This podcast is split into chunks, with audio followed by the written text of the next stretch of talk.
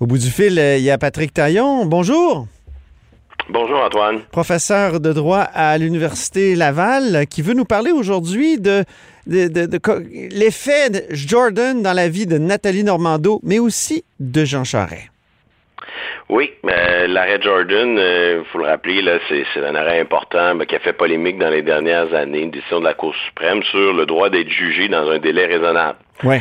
Et euh, bon, le droit en question n'est pas nouveau, il existe depuis longtemps, mais euh, au moment de l'arrêt Jordan, avant Jordan, on avait au fond des critères flous et très très malléables pour les pour les tribunaux. Et puis là, on a, mis un, on a serré un tour de vis. On a dit, bah, ben maintenant, au lieu d'être dans des critères flous et malléables, il va y avoir un, un, délai quantitatif. Là. 18 mois dans un cas, 30 mois dans l'autre, selon le type de procès criminel auquel on a affaire. Donc, on a une logique d'un nombre de jours précis, mais ce n'est qu'une présomption qui peut être renversée lorsqu'encore une fois, euh, le système euh, judiciaire a toujours besoin d'une porte de sortie pour s'adapter à des situations difficiles. Fait que la, présomption peut être renversée si les circonstances sont réunies. Puis ce qui, est le fun, euh, ben, ce qui est intéressant en tout cas pour observer, c'est de voir comment ce, bouleversement, ce changement, de dire avant c'était des critères très qualitatifs, on appréciait ça de façon assez floue, puis là maintenant il y a un délai plus précis. oui, oui on, on passe dans un univers euh, d'être mieux, plus chiffré, ben ça a des effets sur le système. Puis c'est vraiment intéressant de voir que c'est une hypothèse, mais dans le dossier Normando, euh, Jordan pourrait être déterminant sur la fin de l'histoire et, c'est peut-être moins évident dans celui de Machuré, euh, Marc Bibot et Jean Charest aussi, ça euh, pourrait être déterminant. Dans, dans, Machuré, Marc Bibot et compagnie, il, n'y a pas de procès encore. Est-ce que donc il n'y a pas de compteur qui, qui est commencé à, compter euh, les jours là? Donc, pour, Nathalie Normando, on voit, plus le temps passe, plus la possibilité de plaider l'arrêt Jordan euh, apparaît. C'est la direction que ça prend, une requête qui a été déposée.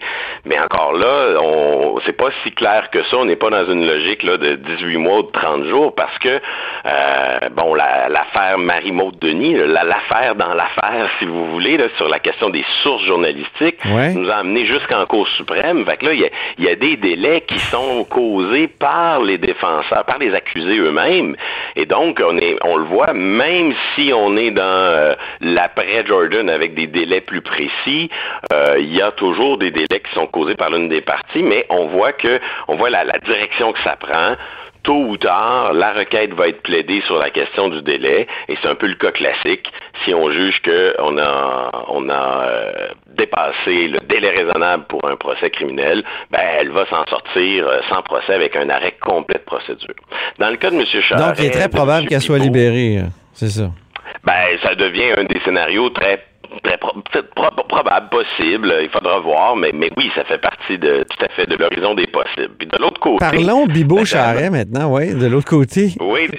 Ben du côté de, de l'affaire Machuré, on se retrouve dans une situation où depuis euh, des mois, il y a une enquête. On a même une partie de la preuve qui, euh, qui a circulé via des enquêtes journalistiques très poussées. Bon, le livre PLQ, euh, PLQ oui, oui. en est probablement une, une, une, manifestation la plus achevée. Et là, on, nous, comme membres du public, on se dit, ben, comment ça se fait qu'il n'y a pas d'accusations qui sont portées? Ben là, on voit encore que Jordan est un ingrédient qui peut nous expliquer pourquoi il n'y a pas d'accusation. Euh, puis c'est important, cette histoire d'accusation, parce que euh, M. Charret est peut-être l'un des des, accusés, peut-être pas non plus, mais s'il l'était, euh, ça pourrait avoir des conséquences, même le simple fait d'être sous enquête criminelle, sur sa, sa capacité à se présenter au leadership conservateur. Donc pourquoi il n'y a pas d'accusation? Pourquoi c'est si long? Euh, ben, là, on voit clairement un effet pervers de l'arrêt Jordan, c'est que ah, le système a besoin de temps. La police a besoin de temps, les, enquêteurs ont besoin de temps, la direction des poursuites criminelles, le DPCP a besoin de temps. Alors qu'est-ce qu'ils font? Au lieu de lancer les accusations dès que possible, ben, ils retardent le processus, ils complètent leur enquête, ils se donnent le maximum de temps ils veulent avant éviter, le des procédures. Patrick, ils veulent éviter que le chronomètre parte.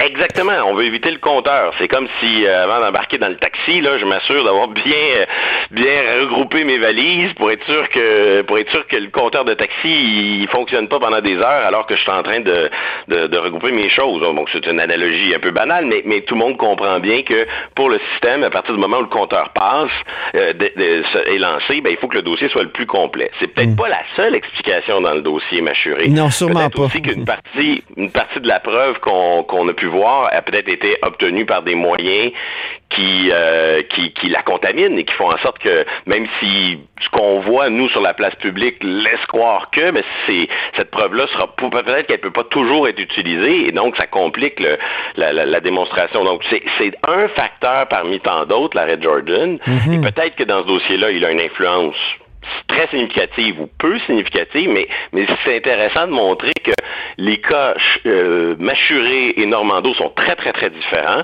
mais dans les deux cas, l'arrêt Jordan fait partie de, des mhm. choses avec lesquelles le système doit composer. Mais le droit d'être jugé dans un délai raisonnable, c'est quand même un droit fondamental, important. Comment on peut faire autrement que de d'avoir cette espèce de d'épée de Damoclès-là de Jordan qui, qui dit Ah, un accusé pourrait finalement réclamer euh, une, annulation en raison de délai déraisonnable? Ouais, en matière de droits fondamentaux, le, diable est souvent dans les détails. Euh, en apparence, tout le monde est pour ça, le, droit d'être jugé dans un délai raisonnable. Ça fait consensus, c'est quelque chose euh, auquel on tient tous. On voit par contre que, oups, euh, ça peut imposer des contraintes importantes dans le fonctionnement du système judiciaire. moi, j'ai tendance à croire que le principal irritant avec l'arrêt Jordan, c'est pas le délai lui-même. Ce n'est qu'une présomption. Le problème, c'est la radicalité du remède. C'est-à-dire que si mon droit à être jugé dans un délai raisonnable n'est pas respecté, il y a un seul remède qui est préconisé par les tribunaux, c'est l'arrêt complet des procédures.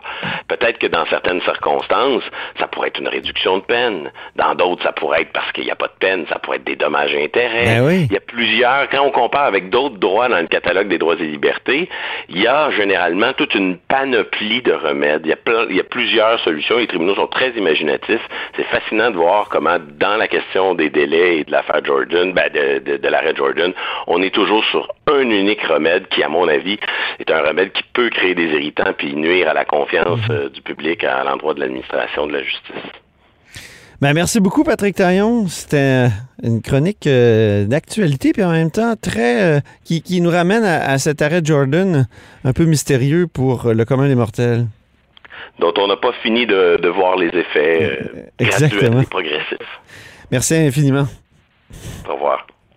C'est Patrick Taillon, donc euh, professeur à l'Université Laval en droit constitutionnel et euh, on peut dire notre constitutionnaliste en résidence.